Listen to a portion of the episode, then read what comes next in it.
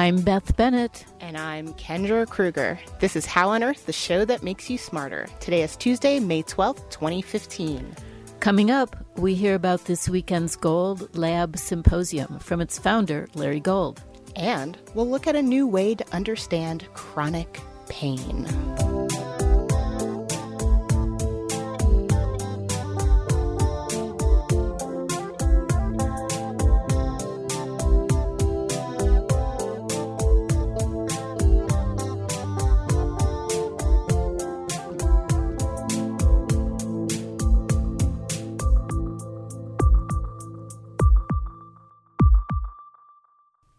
We begin with a look at some of the recent news in science. And for that, here's Daniel Strain. Bats, as any cave diver can tell you, make their way through dark, twisty tunnels by emitting noises, then listening for the echoes. Now, new research suggests that these furry flyers have their own built-in zoom lenses. It's all in their mouths.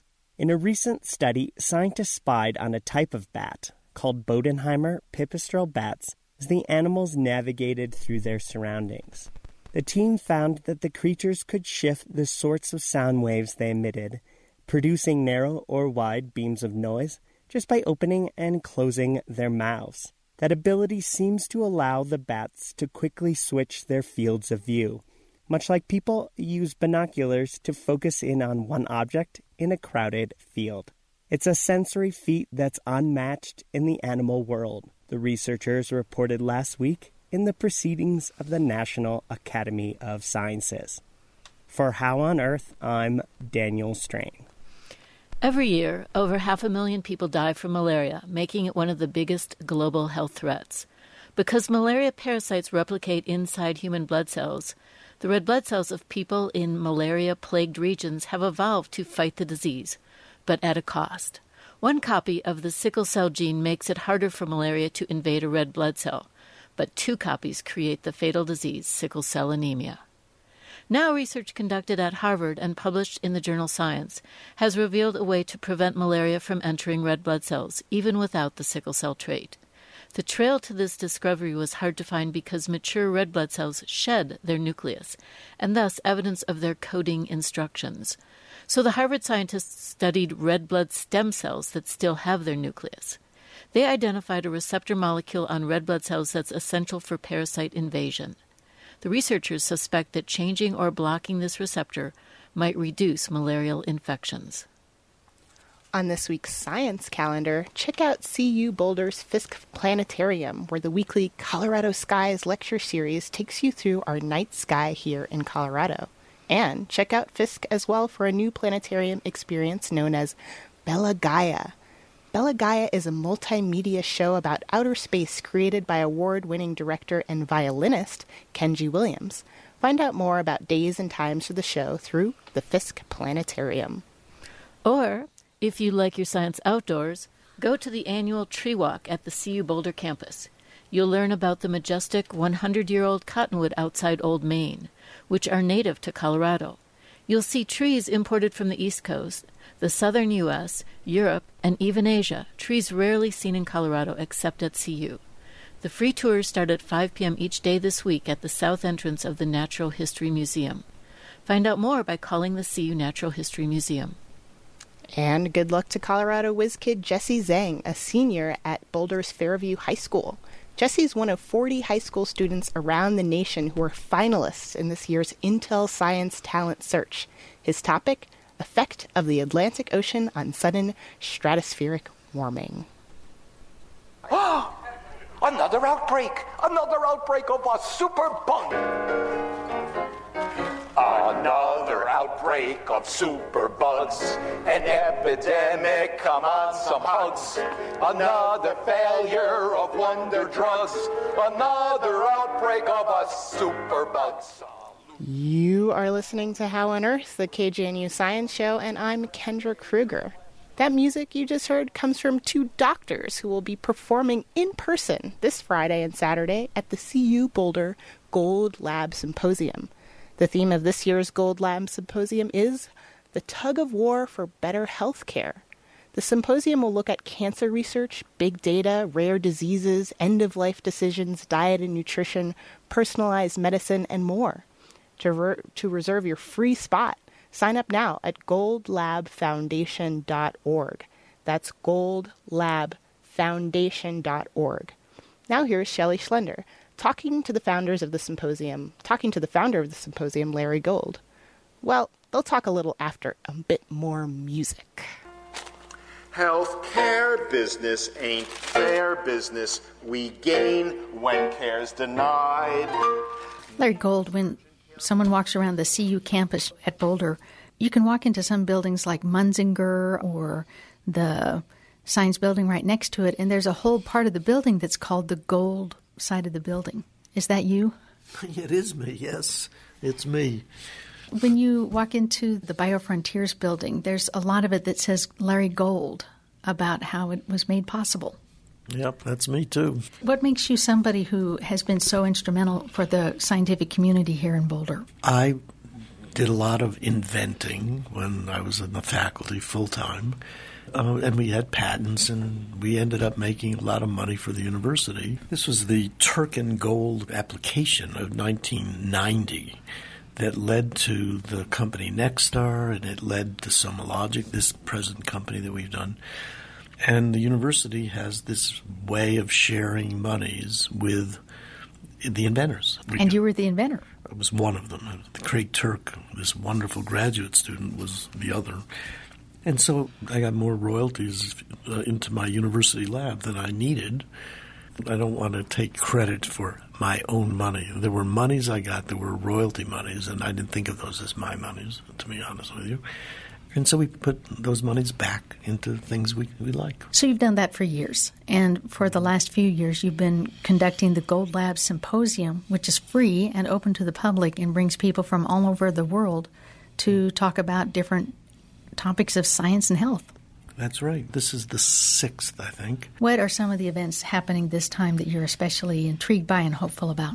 We've done something that I've never heard of in my whole life of going to symposia, which is that each year we invite all the speakers who have previously spoken to come back. We don't pay them anything but their expenses to be part of this dialogue that we hope is going to make a difference for healthcare. I don't think it's possible to be at our symposium and not have new ideas about the science you might do in your lab. I think that's for sure a benefit.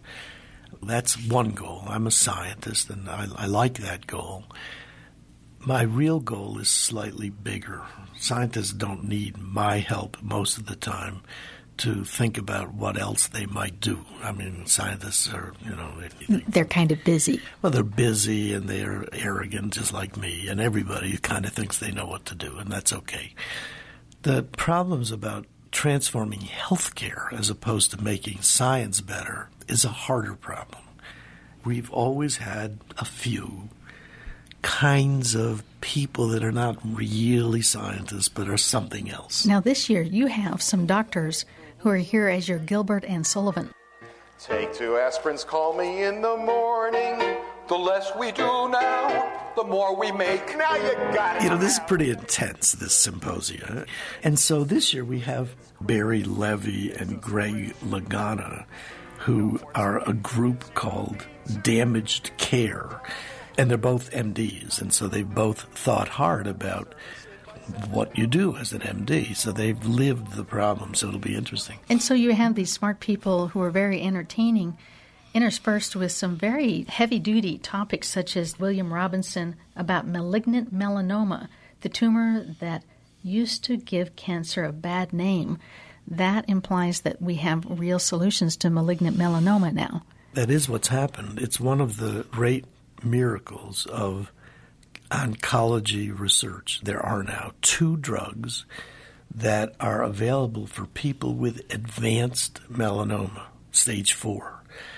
And Bill Robinson, who is down in Denver at Anschutz, has been at the forefront of clinical testing of all the hopes, the drugs that have come along for melanoma for 30 years. And he is a stunning clinical academic scientist. Well, stage 4 means that you don't have much chance of living very much longer. So no one is sure about exactly whether it's 30% or 40%, but a big number of people who were going to die quickly now have durable, cancer-free survivals that have gone on in some cases for 3 or 4 years instead of death in a few months. It's an astonishing development. The makers of these two drugs, one is Merck and the other is Bristol-Myers Squibb. It's fantastic. Who is the drug company that works with Soma Logic now? We've announced two. One is Otsuka Pharmaceuticals in Japan, and the other that we've announced is a big collaboration with Novartis. And which two companies are making the drugs? Neither of those. It's independent of those companies you're connected to. Sure. Now, how about this with these... You think I'm a shill? I'm not going to do that. Oh, no, it's more that I'm just curious because I want to know. Yeah, no.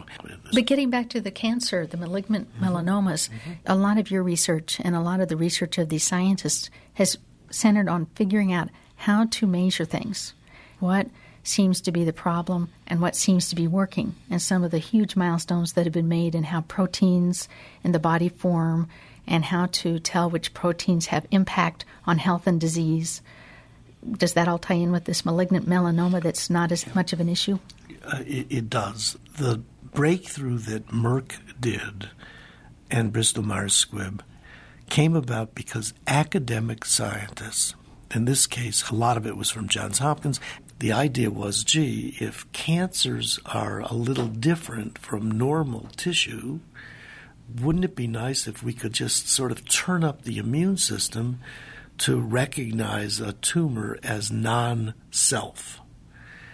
And the drugs that these two companies are now selling, they are likely to become useful for more than melanoma. Okay, so you think significantly that the drug itself that boosts the attention of the immune system will be good for a lot of cancers? I hope so. We all hope so. And the amount, the doctors, oncologists, all doctors, they can use that drug off-label. That's a legitimate thing for a doctor to do. And so there's a lot of off-label use that cannot be promoted by Merck or Bristol-Myers Squibb. They don't do that. It's illegal. But doctors who don't have a vested interest in the success of the companies use drugs to help their patients. And there have been wonderful cures, apparent durable cures for some period of time with these drugs aimed at non-melanoma, bad, late-stage disease. I suppose in the audience you'll have some people who ask about side effects. Yeah, I know what the side effects of this drug are. When you turn up the immune system, you run the risk of causing an unrelated autoimmune disease. Well, that makes sense because if the body's looking harder to find something that's foreign, it might get confused and think, say, your knuckles are foreign or your pancreas is foreign. 100% right. And there are lots of autoimmune diseases that come about because of just that. And so the fear you have is that there will be side effects. On the other hand, the side effect from metastatic melanoma is death. The average person is willing to risk an autoimmune disease in the interest of having some more time with a high-quality life, and that's what's happening. And so I did get Bill Robinson, who's an old friend, to come up and talk about this. And the last time I saw him, I asked him. He said, yes, yay. And all of our speakers for your audience, all the speakers have been warned about 100 times by me to talk English. And in fact, if you were in the audience and somebody said something you didn't understand, you would raise your hand and say, excuse me, I didn't know what that word means. That's okay. Allowed. One of the most famous Nobel Prize winners in the world will be speaking at your conference, somebody who is in that building, the BioFrontiers building, that you helped make possible.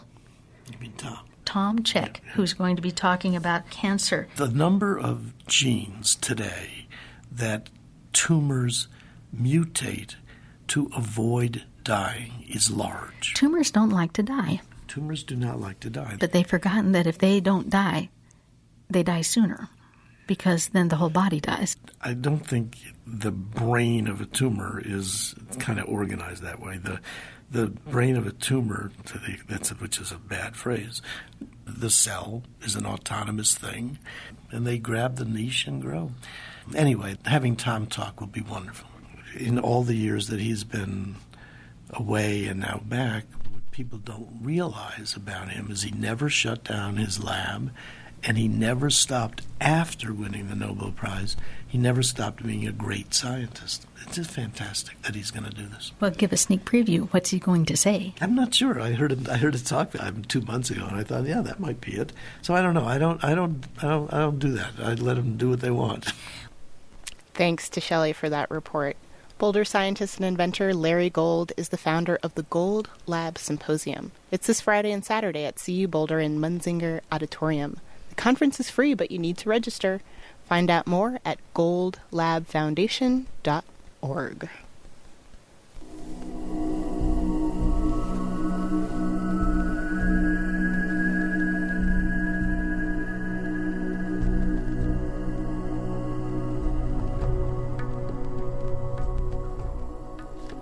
Pain has a purpose. It can stop you from touching a flame, for example, or walking on a broken leg. As an injury heals, the pain goes away. Usually. But worldwide, 1 out of every 5 people suffers from pain that lasts for months and even years, leading to lost jobs, depression, and rising despair when medical interventions fail or health experts hint that a pain sufferer is making it up. Up next, How on Earth's Shelley Schlender talks with a support group about chronic pain and talks with scientists about new techniques for mapping pain in the brain, which are helping to validate chronic pain and might someday guide better treatment. I think about like people who've had to deal with this all their life. I feel like I'm still in the early stages, 6 years. This is a support group in Boulder, Colorado for people who suffer from pain that's lasted for years. And because they look normal, the depth of their chronic pain can be hard for others to imagine. If you have ever hit your hand with a hammer, or been in a dental office and had your teeth drilled without Novocaine and to where they hurt. Imagine that didn't stop. Imagine the pain that happened and didn't stop. That's what this is like, and that's why it's so tough to tough it out. Charles Horowitz, the counselor who leads the group, has chronic back pain. Docs don't seem to understand what's going on. First they say, well, let's try this, let's try that, it's probably this, if you're lucky. And then what they do is, sooner or later, they're probably going to say, I think you need to see a psychiatrist or a psychologist. Who? Raise your hand if you've had any of this kind of experience. Medications for chronic pain often become so addictive, doctors urge patients to wean themselves off of them. But Lauren worries that without drugs, she won't be able to endure her chronic neck pain. That's what the doctors kept telling me as they were taking away my meds and telling me to go see a psychiatrist. For constant headaches that have lasted 10 years, Maggie yearns for a non-drug alternative, but tells the group she hasn't found much support for that. Yeah, I've been to a few very prestigious headache hospitals where I just got pumped full of drugs, a lot of which I told them I wasn't tolerant to, and they didn't really listen to me at all, so I just ended up getting more drugs. And then there's Marianne, who reports that doctors seem dismissive as she describes her aching muscles and joints. You're still the same person inside, you just feel... You're faking, right? You're making this up. They're skeptical, like, you look normal, but you're telling me all this other stuff, it doesn't add up. No medical test can show chronic pain, but new forms of neurological mapping by Harvard researcher Klaus Lindemann reveal that even without obvious tissue damage, people who report whiplash pain have more nervous system activation in their necks. For the pain of tennis elbow, the activation is near the elbow. A lot of patients are met with skepticism that, it's probably nothing and you're just complaining, but we're trying to get a good objective marker of the ongoing suffering that these patients experience. Brain imaging from University of Colorado scientist Tor Wager shows differences between long-term pain and sudden pain. To demonstrate sudden pain, he pours a mug of coffee. Definitely hot. Hot coffee. Yeah, it's hot. I could probably stand that for 5 seconds. Wager says that sort of pain triggers centers in the brain that govern fast action, like pulling your hand away.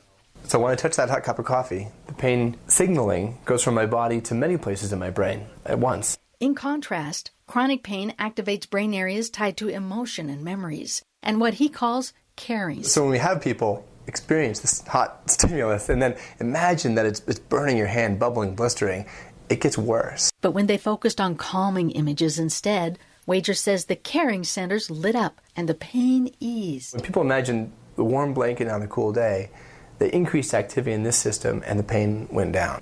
Your ability to work with pain, mentally can have effects on how this system amplifies or diminishes pain. This makes sense to Horowitz, which is why these days he spends more time with friends as one form of reframing pain. I was very, very disabled in the 90s. I had to crawl to the bathroom at night. I still have 40% chronic pain every day, but I knocked off 60% of it. And one of the steps was being around people. And even more than medication, he favors meditation. No effort. Just you breathe naturally. Horowitz is hopeful that in the years ahead, discoveries from researchers mapping the brain will help identify just what therapies work best for each sufferer and lead more people out of the tangle of chronic pain. Deep breath, hold it, and then let it out.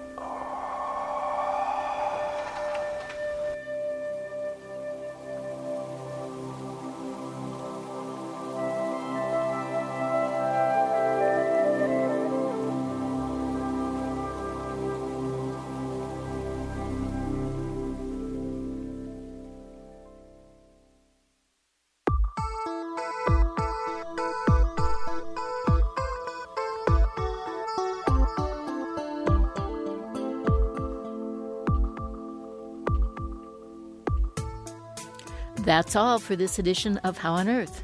This week's show is produced by Shelley Schlender. Additional contributions by Beth Bennett and Daniel Strain. Our theme music was written and produced by Josh Cutler. Additional music from Damaged Care and Jonathan Goldman. Visit our website at howonearthradio.org to find past episodes, extended interviews, and you can subscribe to our podcast through iTunes and follow us on Facebook and Twitter. Questions or comments? Call the KGNU comment line at 303-447-9911. For How on Earth, the KGNU Science Show, I'm Kendra Krueger. And I'm Beth Bennett.